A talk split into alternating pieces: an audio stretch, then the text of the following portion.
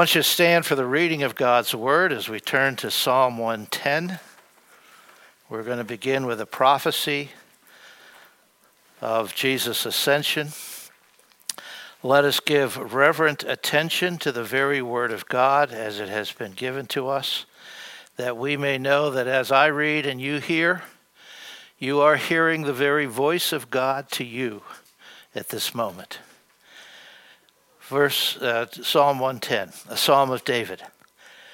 The Lord said to my Lord, Sit at my right hand until I make your enemies your footstool. The Lord sends forth from Zion your mighty scepter. Rule in the midst of your enemies.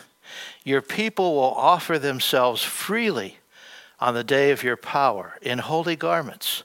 From the womb of the morning, the dew of your youth will be yours. The Lord has sworn and will not change his mind. You are a priest forever after the order of Melchizedek. The Lord is at your right hand. He will shatter kings on the day of his wrath. He will execute judgment among the nations, filling them with corpses. He will shatter chiefs over the whole earth. He will drink from the brook by the way. Therefore, he will lift up his head. And with that, we read, end our reading of God's holy, infallible, inerrant word. And you may be seated. We are dealing in the uh, Heidelberg Catechism with the Apostles' Creed, and especially that section on Jesus Christ. We have dealt, first of all, with his humiliation. That is, his incarnation when he left the glories of heaven that were his, came, took on the form of a human being, lived among his creation, who ultimately and consistently rejected him, even though he was their maker and their king, of his trials, of his ministry, of his cross, and of his being in the grave for three days. Then it moves into his exaltation, the second stage. Exaltation being the resurrection from the grave in order that all that he has done may have been given God's good housekeeping seal of approval, and that he could then go on and finish his ministry. For his ministry is not simply that which he did in his earthly ministry, it is a ministry that continues on forever, except now it's in a different form. And we took a look at the resurrection, and for 40 days, how he proved himself to his disciples. He was, it was a true resurrection. He was there, he was real. And he spent 40 days teaching them not only what the Old Testament said, but also looking partly into the future. those are 40 days I wish I had on video.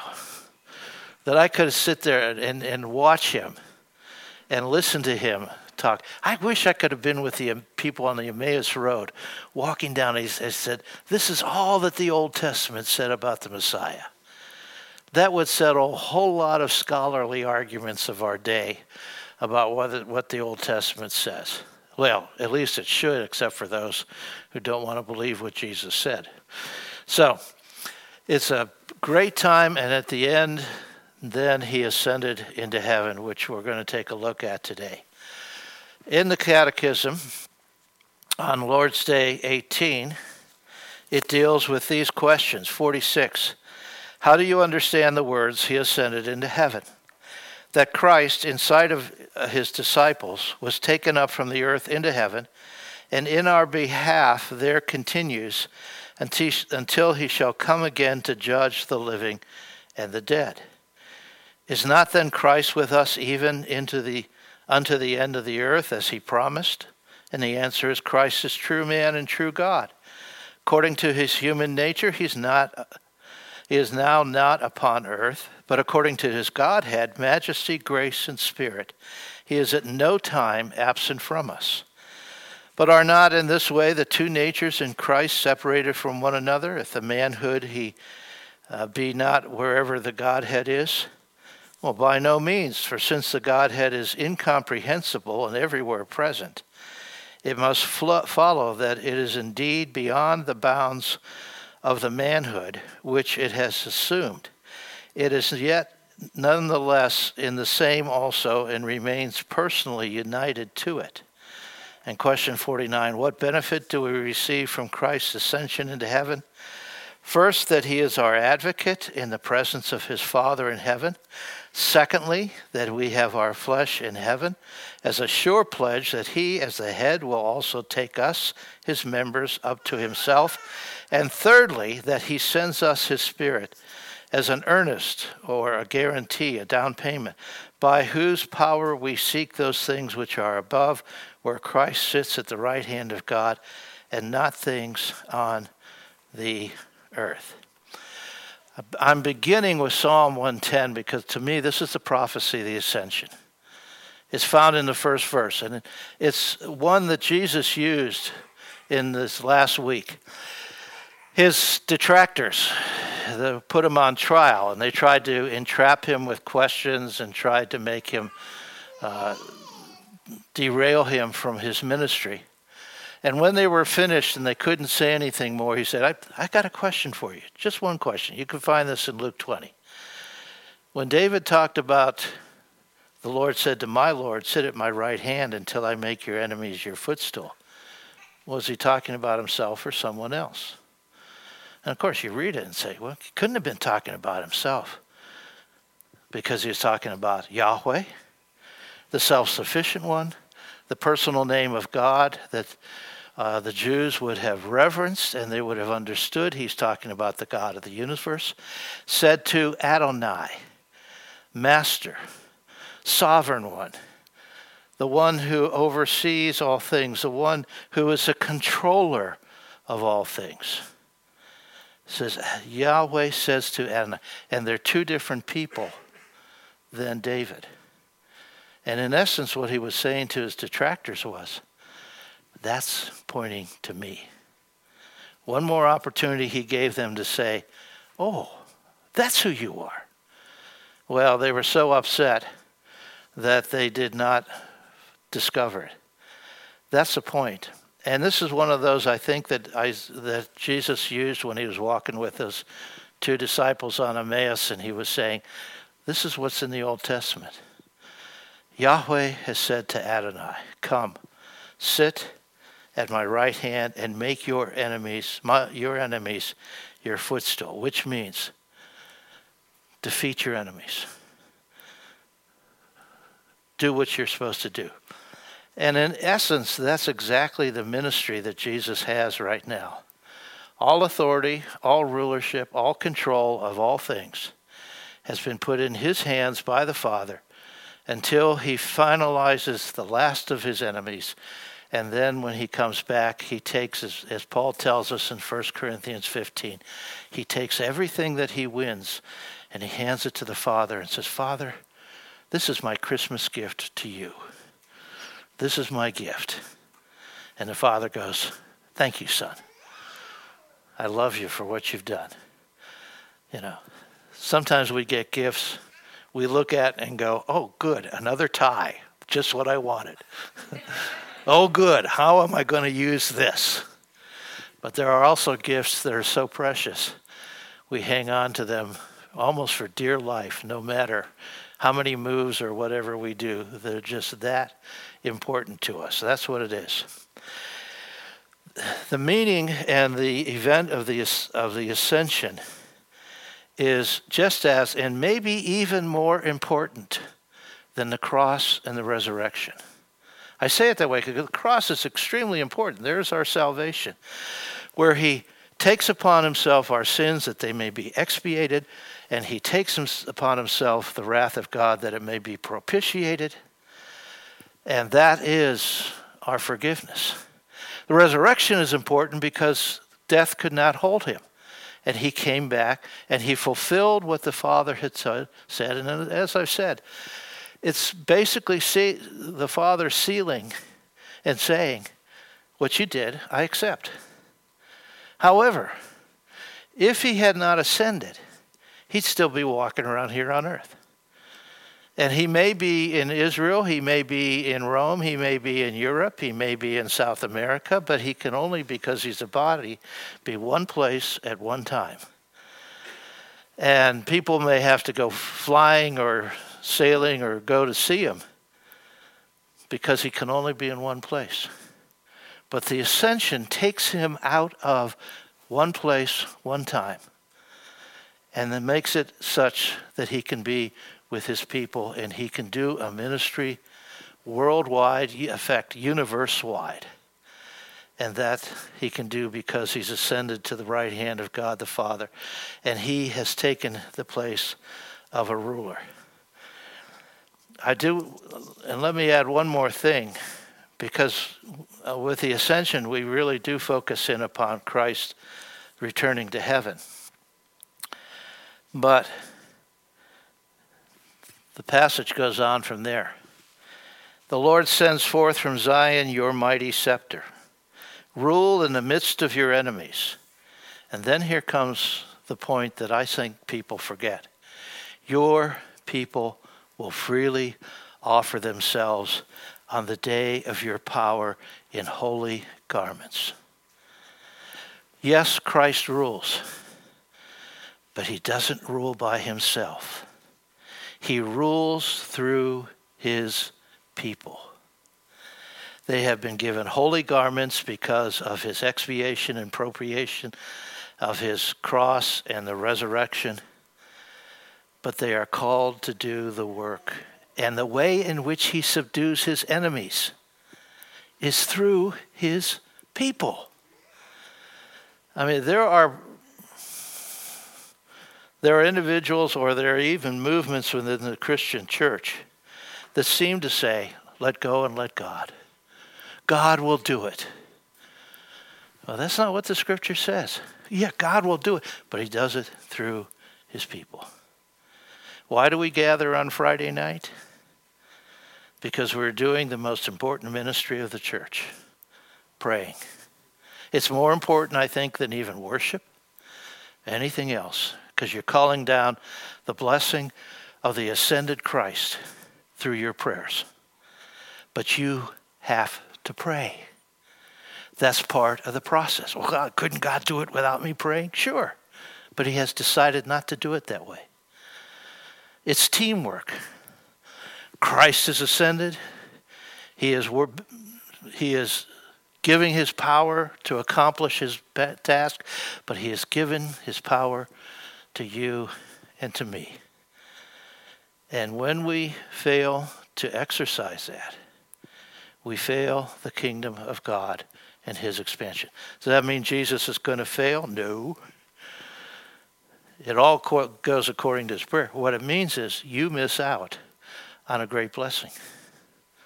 You miss out on an opportunity to do something that will show glory and show how you treasure Christ as a great treasure of your life. That is, to me, the meaning of the ascension. Now, let's take a look at the ascension itself. And if you turn with me to Acts chapter 1. This is Luke's second description. He finishes his, his gospel with a very short description of how they went out. And Jesus blessed the disciples, and then he went up into heaven. And it says that the disciples went back to Jerusalem in joy. In joy? You've just lost your master, he's left you. He's gone away. You're on your own in an essence right now. And yet you go back in joy and you worship. Well, you'll see why they could do it exactly that way, because I think they understood what was happening. Verse 6, chapter 1. So when they had come together, they asked him, Lord, will you at this time restore the kingdom to Israel? You see the narrow focus of the disciples? They hadn't quite gotten the full picture. 40 days Jesus has been teaching them the Old Testament. 40 days he has been explaining and getting him ready for his, his leaving. And they're still saying, Are you going to restore the, uh, the kingdom to Israel? Are we going to be the great kingdom that David once had? And he said to them, It's not for you to know times or seasons that the Father has fixed by his own authority. Right there, any date setting should just go right out the window. When you hear someone say, Christ is coming on September 23rd, 1988, you, uh, you do what I did. Now, some of you weren't even born then. You do what I do, go. Didn't you read your Bible? Said nobody knows, not even the Son, only the Father, and He's not telling anybody. But you will receive power when the Holy Spirit has come upon you. And you will be my witnesses in Jerusalem and all Judea and Samaria and to the end of the earth. And when he had said these things, they were looking on. They, he was lifted up, and a cloud took him out of their sight. There is a human view of the ascension. Gives the final instructions wait for the power on high, which he has already defined as the Holy Spirit, who he and the Father will give. And, and again, at an unknown time. Now, maybe they could have figured out, uh, let's see, Pentecost is coming up. Pentecost is how God provides for us. Maybe it's going to be in 10 days, but it could have been 10 years. They were called to wait until they were empowered by the Holy Spirit, and then he's lifted up into the clouds. When artists like to describe this or paint it, they usually have these nice cumulus clouds, a beautiful blue sky, and these white clouds, and Jesus going up in a white cloud. That's not the way the old, the New Testament or the Old Testament describes clouds cloud is a synonym for the Shekinah glory of God. When he went up, he went into the Shekinah glory of God. The same glory that was over the tabernacle, the same glory that was over the temple, the same glory that they saw in the Red Sea and the Jordan and all of that. It's the same glory, and Jesus goes in to the glory of God and from there disappears from their sight. But in disappearing from his sight, he went to a specific location. Now, we don't know where that is. We know that Paul talks about three heavens. There's a heaven which is the firmament where the clouds are and the sky is. There's a heavens which is space, and then there's a third heaven. And we have no idea where it is because the scripture doesn't tell us. Everything else is speculation, and speculation is probably worth nothing especially in this. But we do know this. When he went up, he went up in a physical body, a body that could eat, a body that walked, a body that people could touch and hold and see, a body that still had the scars from his cross upon it. It's part of the evidence of who he was. It was not some kind of spirit, some ephral. It's a spiritual body so that it could do what it did, but it was a body. And, you know, it may have been exactly the same type of body he had in the sense maybe he was five, six, and 140 pounds. It would have been the same. So when it went up, it didn't all of a sudden change, it went to a place. It's like what Jesus said to his disciples believe in God, believe in me. I go to prepare a place for you. And that's not some kind of spiritual language. That where I am, you may be, I will come back and bring you to that place. Or as one of the early contemporary music authors said, I think it was Keith Green. If he made this beautiful creation in six days, and he's been working for 2,000 years, what a place it must be the divine carpenter is doing his work. He's in a place. He's in a holy place, a place without sin, a place that is so beautiful that is, it, it staggers the imagination. When John would write about this place, the best he can say, it is like gold is like the greatest gems. It is like this. It is so wonderful. The light of God just in, in, is, uh, is, is enlightening that whole place, except for this two scars, one on each wrist, one on the rib, one on the feet. The only thing that mars heaven are the scars of Jesus. And yet, those scars are the most beautiful thing that any angel could look upon, as we're going to see in a minute. Jesus is somewhere. His body is combined with his divinity and it's in a place.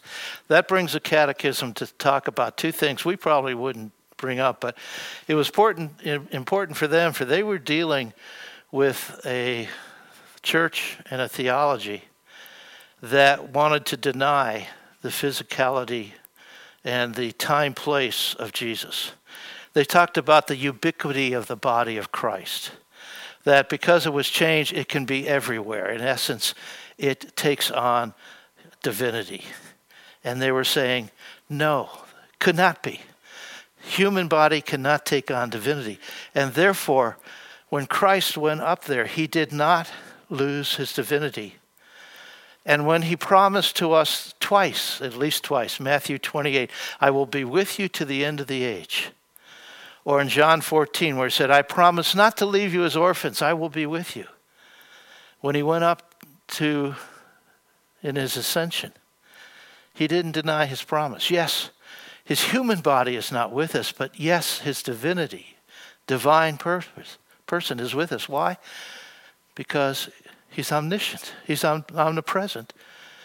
It's just like in his earthly ministry. As much as he was walking on the roads of Galilee and Judea and through Samaria, his divinity was upholding the universe. And the two of them worked together in concert. You can't separate those two, but you cannot confuse the two.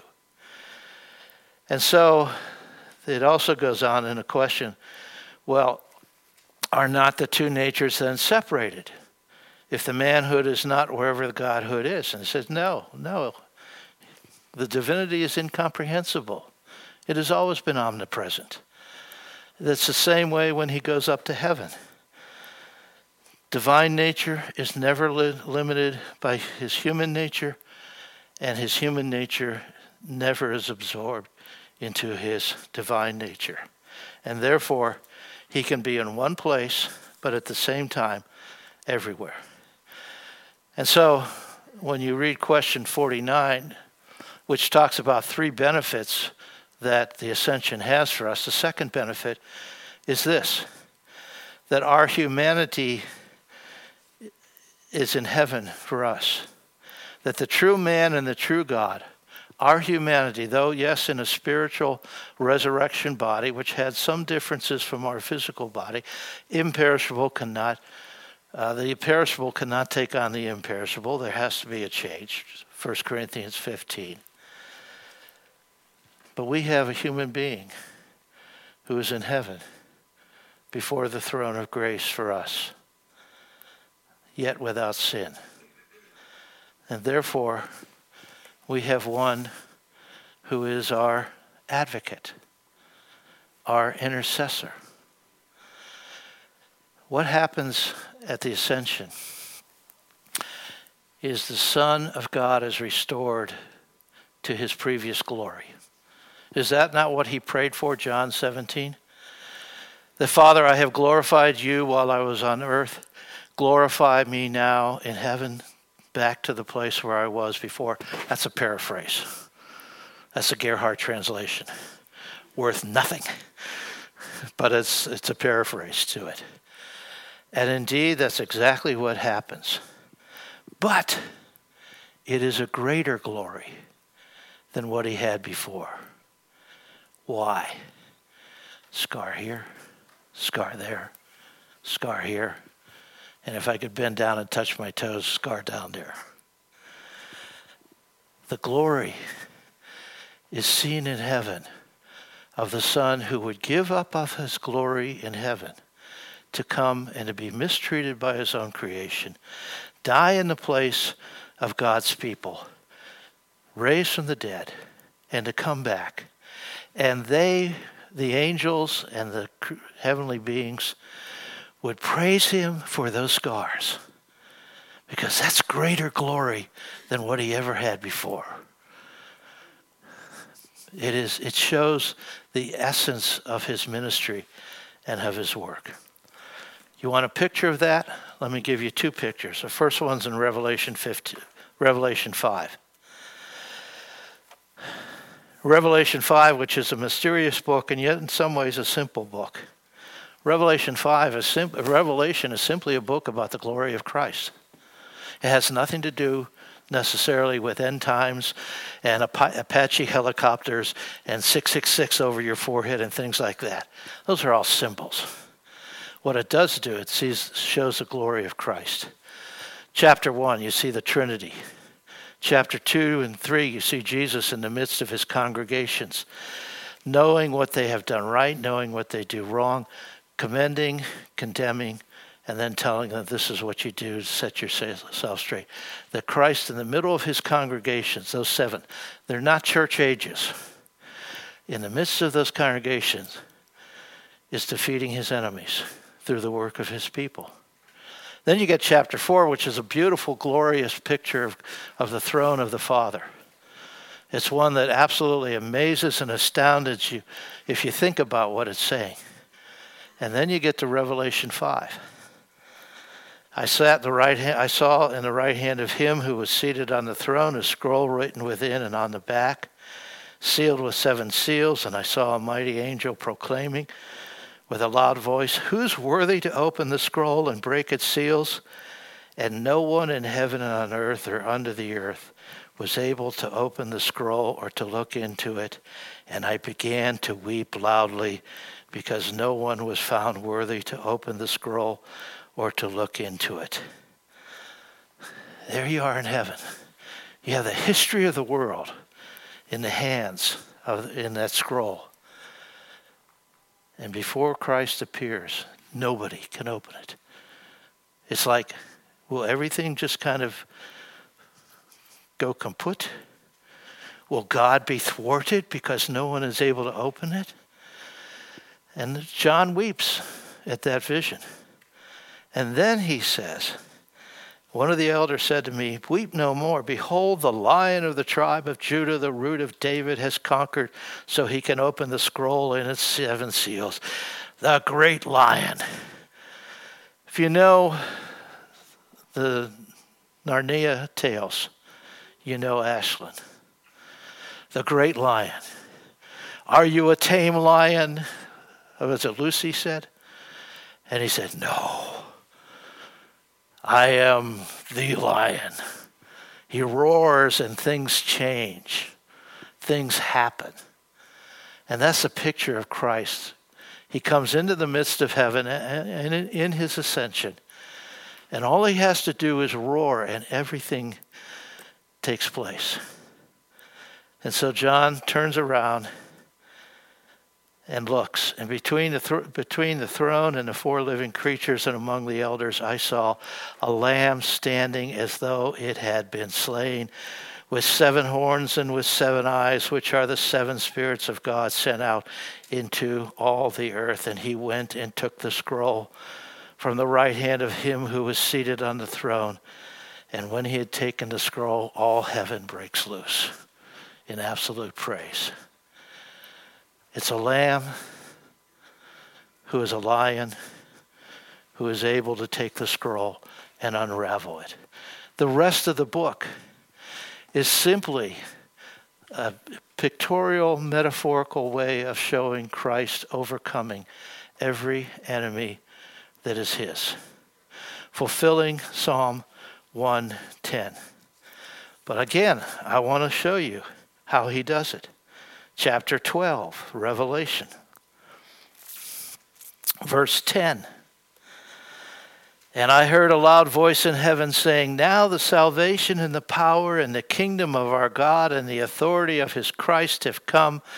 For the accuser of our brothers have been thrown down, who accuses them day and night before our God.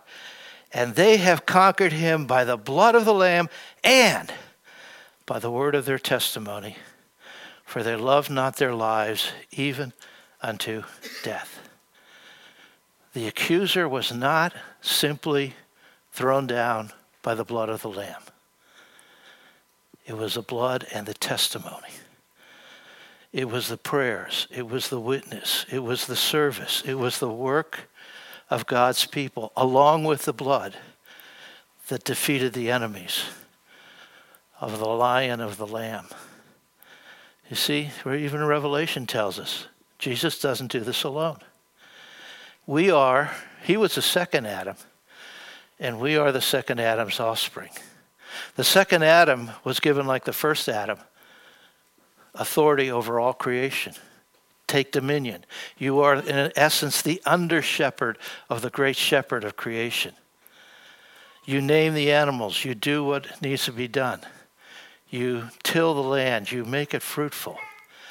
And his Adam, the first Adam's children were meant to help him in doing that.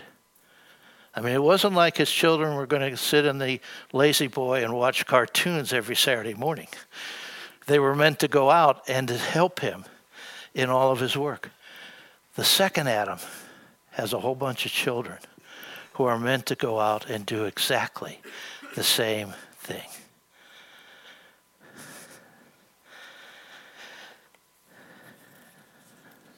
That's one picture. Then there's a second picture, Hebrews 9. And while we're turning, let me give you just a tiny bit of advice. If you want to know the Old Testament, read Hebrews, study it. Because Hebrews tells you that Christ is the message of the Old Testament, and this is why he is. And this is how you are to read the Old Testament.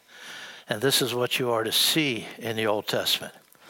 The first part of chapter 9 is talking about the earthly priests and the way in which they sacrificed and came into the Holy of Holies with a sacrifice, and they did that once a year, and, and how the, that was the preliminary or at least the uh, foretaste of a full forgiveness of sins. And then it goes into how Christ himself, as a high priest, verse 11. But when Christ appeared as a high priest of the good things that have come, then through a greater and more perfect tent, not made with hands, that is not of this creation, he entered once for all into the holy places, not by means of the blood of goats and calves, but by means of his own blood, thus securing an eternal redemption.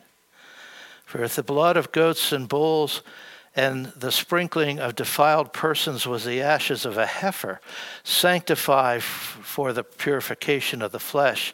How much more will the blood of Christ, who through the eternal Spirit offered himself without blemish to God, purify our conscience from dead works to serve the living God? The best that a high priest in the Old Testament could do was give a temporary reprieve. But when Christ offered himself through the power of the Spirit on the cross, he gave an eternal redemption. Eternal, not simply from here on, but from here back.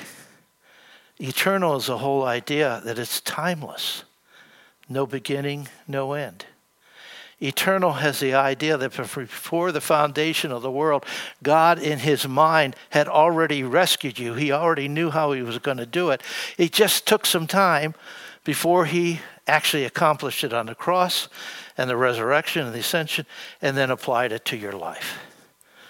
Whatever day, whatever time it may have been when he applied it, it was because it is eternal you know, that in itself, when you think about it, ought to give you great assurance and comfort. Man, we watched this week as two people talked about a horrendous event that happened 30 some years ago. And you can see that it still bothers both of them very much if you realize eternal redemption, you realize the things that you have done in the past, they're forgiven. They're covered over. They're taken away. Your problem is you still got to deal with them, but they are not to be weights that hold you down. The sins that so easily entangle us, the writer of Hebrews says in the 12th chapter, they are gone. They're covered. And that's the way you ought to see them. Part of the beauty of being 68 years old, part of the hor- hor- horrendousness of being 68 years old, is you remember 68 years of life and the things you did And it would drive me crazy, except for the fact there is an eternal redemption that has covered it all. And I can live in the freedom that, yes, I've done things that are wrong. However, poof, they're covered, they're gone. I have to deal with it, but God doesn't deal with it at all. He already has dealt with it. He's done it once for all, the final sacrifices. Read this week of uh, some people who were really getting excited because in Israel a red heifer was born. And they say a red heifer is a sign that we have to rebuild the temple and offer the sacrifices because you have to have a red heifer to do a proper sacrifice, especially to rededicate the temple. I'm going, ladies and gentlemen, have you not read your Bible? Did you not just read Hebrews 9? Christ has already taken away sacrifices. Why do we have to have sacrifices again? What a slap in the face of what Christ has done and what he's doing now to say something like that. And it should dampen any idea that there is that the temple has to rise again. Why? Look around. Y'all are the temple. Y'all. That's why the church comes into a building, not the people come into a church. You are the temple. What's the benefit? And again, back to question 49. First benefit Christ intercedes for his people.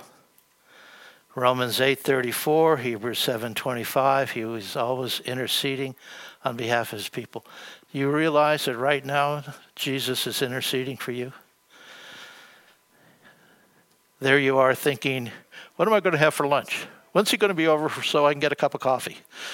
And Jesus is going, Would you listen? He's interceding on your behalf. Not only that, but he intervenes on behalf of our interests as much as our supplication. There are things he does in your life you never thought about, but which he is accomplishing for you because it's for your good, it's for your growth, it's for his glory and it shows how much He is a treasure. He can mold and strengthen and shape your life in such a way, and He's doing that right now. He's doing it as your high priest. He's doing it as the king of the universe who is un- unfolding the purpose and plan of his Father. And that's not simply a general overall plan, it deals with every person on earth and especially every child of the living God. And so he will achieve his goal. The goal that they had from the foundation of the world when this Father, Son, and Spirit, uh, let me say, negotiated, not in the sense that they had to give up anything, but when they talked about how they were going to create and what they were going to do. He is achieving the goal they set off way back then. And his ascension is getting him to the place of a new ministry where he can make it work. That's what he's doing. And how is he completing it? Well, again, he told them, the disciples, before he was ascended stay in Jerusalem until you are clothed with power from on high. The Spirit working in and through us helps us, along with the blood of Christ, to overcome every enemy. Not only our enemies, but the enemies of Christ. In our day and age, in our evangelicalism, we are narcissistic. We want to take a look at it and say, well, Christ is going to get rid of my enemies. That's only half the equation.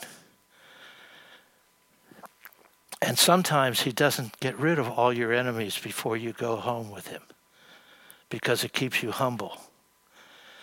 But he says, does say, I will use you to conquer every enemy of my Father. Be empowered by the Spirit in order to do that. That's what he wants. And finally, in this uh, section on the ascension, when you read Acts 1, it talks about one day he's going to return. And this is a teaser because that's next week's lesson. You're not going to talk about it now. No, I only have 30 seconds left. Let's take some implications. Because he's in heaven, Jesus is accessible to every person who calls on his name. When he was in, in his earthly ministry, only one place at one time. He can only deal with a woman at the, Samaritan well, not with the Pharisees down in Jerusalem. He had to walk to get to Jerusalem. Now, anyone who calls on his name, he is available to deal and to help you.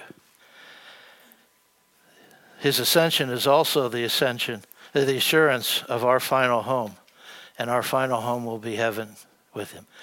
I go to prepare a place for you, and if I go, I will come back and take you there. It is also, he is able to share with us in part of his authority, and we have the great privilege of working for his ministry. Every day you wake up and you say, I got work to do, I got these activities. Every part of those are part of you sharing with Christ his authority against his enemies, personal and corporate. And that's how you live. You don't look at work as something, oh man, I got to do. You look at work and say, in some way, I am helping Jesus overcome authority. When I do a job that is horrendous, that nobody else wants to do, but I do it with joy, I am showing who my Savior is. When I worked at a summer camp, we had horses on the camp. It was good until they left because somebody had to go out and shovel up the road apples. Guess who got picked? And I'd be out there shoveling it into the back of the truck in order to push it out. And then I'd go in for lunch, and we had chili. Not only was it difficult to eat, but it was difficult to go back. But you see, I joyfully did it. And some of my coworkers went, How can you do that? I hey, it's fine. We got to do it. That's how you demonstrate in a whole bunch of ways. John Bombaro said this When Christ the King ascends into the Holy of Holies, he dispenses the greatest gift that God can possibly give to humanity, which is Himself. He is our treasure, and He is to be treasured as the ascended King. Let's pray. Father, thank you for the revelation of your word. Thank you, O Lord, that you are the ascended King and you have made us your witnesses by the blood of the cross and by the testimony of your people. And that little by little, and in our small and maybe seemingly insignificant ways, we are helping you to defeat the enemy of yourself, of your glory, of your people, of your world. Help us to remember this, O Lord. Let the Holy Spirit take what has been said that is in accordance with your word and your will, seal it into our hearts and mind. And Father, we ask that you would help us to go from here today throughout the weeks ahead to serve you, our high, great priest, ascended before the throne of grace. For we ask it in Christ's name. And all of God's people said, Amen.